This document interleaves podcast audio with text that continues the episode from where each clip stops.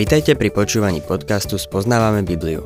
V každej relácii sa venujeme inému biblickému textu a postupne prechádzame celou Bibliou.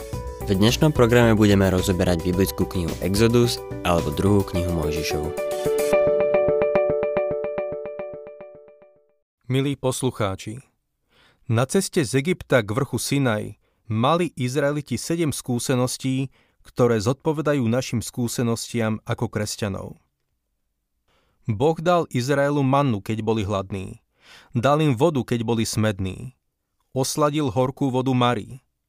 Dal im víťazstvo v boji proti Amalékovi. Po celý čas Boh niesol Izraelitov na orlých krídlach. Viedol ich svojou milosťou a oni putovali vierou. V 19. kapitole knihy Exodus v 4. a 5. verši čítame Sami ste videli, čo som urobil egyptianom ako som vás niesol na orlých krídlach a priviedol k sebe.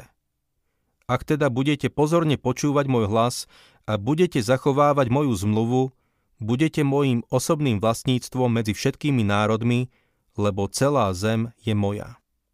Izraeliti putovali Božou milosťou. Boh im pripomenul, čo všetko urobil egyptianom a ako ich niesol na orlých krídlach. Na orlovi sú obdivuhodné jeho krídla a schopnosť stúpať do výšok. Orlie krídla tu určite symbolizujú Boha. V štvrtom verši povedal Sami ste videli, čo som urobil egyptianom, ako som vás niesol na orlých krídlach a priviedol k sebe. Milí poslucháči, to je prejav úžasnej, nekonečnej Božej milosti. Milosťou Boh vyviedol Izrael z Egypta až po vrch Sinaj. Videl ich bezmocnosť a beznádej v egyptskom otroctve a vyslobodil ich. Vykúpil ich krvou. V tú noc, keď Egyptom prechádzal aniel smrti, Izraeliti vyšli z krajiny. Prišli k Červenému moru, kde ich faraón mohol pozabíjať ako zvieratá, ale Boh zasiahol. Previedol ich cez Červené more svojou mocou niesol ich na orlých krídlach. Teraz, pri vrchu Sinaj, im Boh pripomína, ako sa o nich staral a ako ich viedol.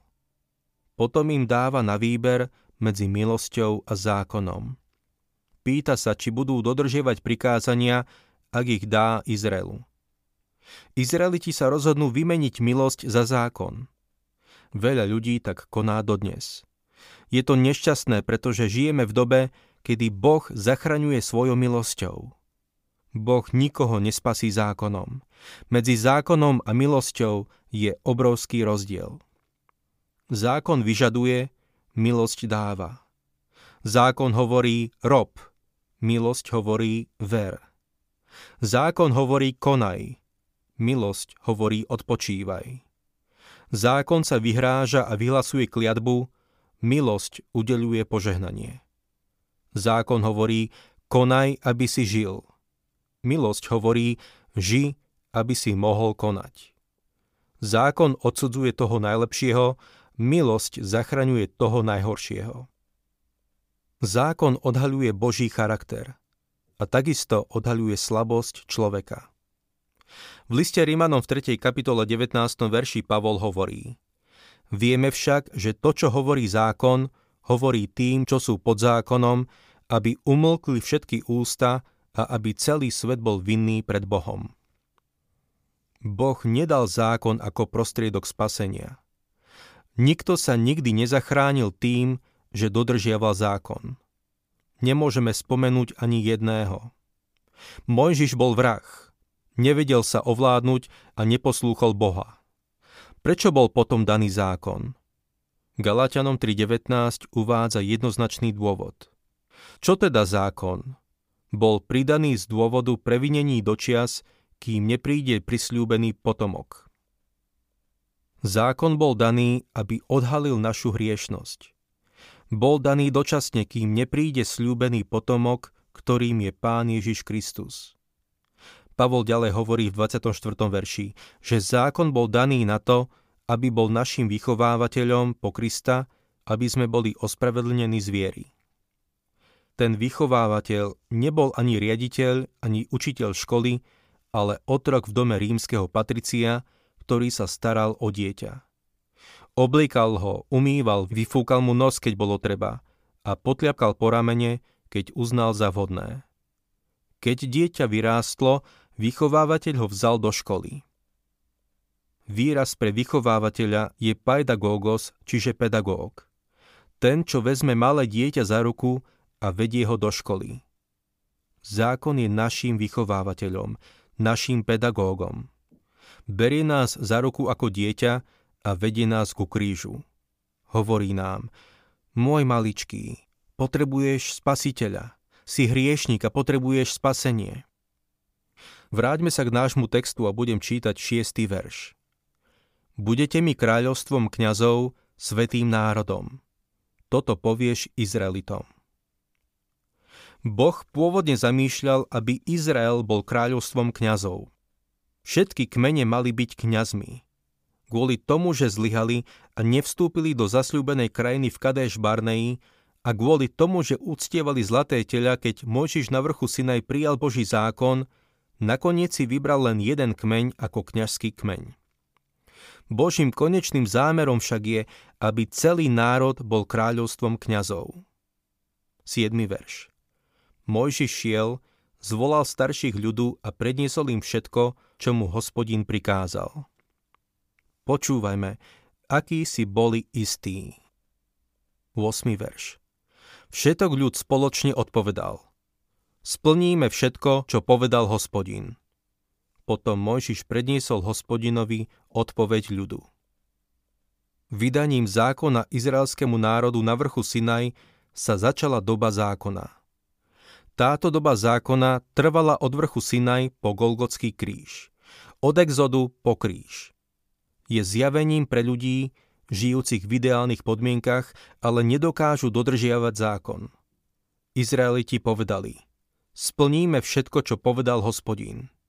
Povedali, daj ho sem, splníme ho. Pritom ešte ani nevedeli, čo je zákon. Nasledujúcich 1500 rokov dokazovali, že ho nedokážu splniť. Takýto postoj má veľa ľudí aj dnes. Myslia si, že sa dokážu zapáčiť Bohu. Človek nedokáže dodržať zákon a vo svojom snažení nesmierne zlyháva. Zákon bol daný, aby ovládal starú prirodzenosť, ale nedokáže to, pretože stará prirodzenosť sa nachádza vo vzbure voči Bohu a nedá sa ovládať. Pavol to zhrnul v liste Rimanom v 8. kapitole v 6. a 7. verši. Lebo zmýšľanie tela vedie k smrti, zmýšľanie ducha však vedie k životu a pokoju pretože zmýšľanie tela je nepriateľstvom voči Bohu, nepodrobuje sa totiž Božiemu zákonu. Ty a ja máme starú prirodzenosť. Je Božím nepriateľom. Nedokáže poslúchať Boha a zapáčiť sa mu. Už si na to niekedy vo svojom živote prišiel? Zistil si, že nedokážeš plniť Božie prikázania? Vďaka Bohu za to, že zabezpečil iné riešenie. Nič nie je väčším pokritectvom, ako keď človek povie, dodržiavam zákon. Nikto nedokáže plniť Božie prikázania. Pozrime sa na Izrael. Boh im dá zákon a oni povedia, daj ho sem, dodržíme ho. Bol to prejav ich sebaistoty a arogancie. Napriek tomu je dnes veľa ľudí, ktorí tvrdia, že dodržiavajú zákon, hoci Boh jasne preukázal, že nikto nemôže byť spasený zo zákona, pretože nikto ho nedokáže dodržiavať. Ani Izraeliti, ktorí sa o to pokúšali za ideálnych podmienok. Čítajme ďalej 9. verš. Hospodin povedal Mojžišovi, ja prídem k tebe v hustom oblaku, aby ľud počul, keď sa budem s tebou rozprávať a mohol aj tebe vždy dôverovať. Mojžiš oznámil hospodinovi slová ľudu. Sú ľudia, ktorí si myslia, že vydanie zákona bola nádherná udalosť. Pred mnohými rokmi mi jedna veľmi kultivovaná a jemná pani z juhu povedala Pán Megí, nemyslíte si, že vydanie zákona bolo niečo krásne? Asi som ju šokoval, keď som jej povedal Nevidím v tom nič krásneho. Bola to hrozná a strašná vec. Čítame v našom texte 10. a 11. verš. Hospodin povedal Mojžišovi, choď k ľudu a dnes i zajtra ich posveď, a nech si vyperú odevy. Nech sa pripravia na tretí deň, lebo na tretí deň zostúpi hospodin pred očami všetkého ľudu na vrch Sinaj. Aká zvláštna a výnimočná scéna. Ale čítajme, čo bolo ďalej. 12. verš. Vyznač ľudu hranicu okolo vrchu a povedz. Neopovážte sa vystúpiť na vrch alebo prekročiť jeho hranicu. Ktokoľvek sa vrchu dotkne, postihne ho smrť. Pripadá vám to ako krásna scéna? Boh deťom Izraela povedal, aby sa nepribližovali k vrchu a ani sa ho nedotkli, lebo inak by zomreli. To, milí poslucháči, nie je krásne. 13. a 16. verš Nijaká ruka sa nedotkne vinníka, treba ho ukameňovať alebo prebodnúť čípom, či to bude zviera alebo človek, nesmie zostať nažive. Len vtedy, keď zaznie zdlhavý tón rohu, smú vystúpiť na vrch. Hospodin zostúpil z vrchu k ľudu, posvetil ho a oni si vyprali rúcha. Potom povedal ľudu, na tretí deň buďte pripravení. Nepribližujte sa k žene. Na úsvite tretieho dňa začalo hrmieť a blízkať sa, vrch zahalil hustý oblak, znel silný zvuk rohu a všetok ľud v tábore sa chvel strachom. Toto nie je cirkusový sprievod, ale vydanie Božieho zákona. Bol to hrozný zážitok a ľudia sa chveli strachom. 17. až 21. verš. Mojžiš vyvedol ľud z tábora v ústretí Bohu a zostal stáť na úpeti vrchu. Celý vrch Sinaj bol v dyme, lebo hospodin zostúpil naň v ohni. Dym z neho vystupoval ako staviacej pece a celý vrch sa prudko zachvieval. Zvuk rohu mohutnel. Mojžiš hovoril a Boh mu v hrmení odpovedal – Hospodin totiž zostúpil na vrch Sinaj na jeho vrchol. Hospodin zavolal Mojžiša na samý vrchol a Mojžiš vystúpil. Hospodin povedal Mojžišovi, zostúp dolu a varuj ľud, aby sa nikto neodvážil preniknúť k hospodinovi a nepokúšal sa ho uvidieť, lebo by veľa z nich zahynulo. Niektorí Izraeliti sa mohli nazdávať, že uvidia niečo veľkolepé, ale nič by neuvideli budú počuť len hlas a dodnes platí, že Boha nikto nikdy nevidel. Jednorodený Boží, ktorý je v lone Otca, nám ho zjavil. Čítajme ešte 22. až 25. verš. Aj kňazi, ktorí pristupujú k hospodinovi, musia sa zasvetiť, aby ich hospodin nezahubil. Mojžiš povedal hospodinovi.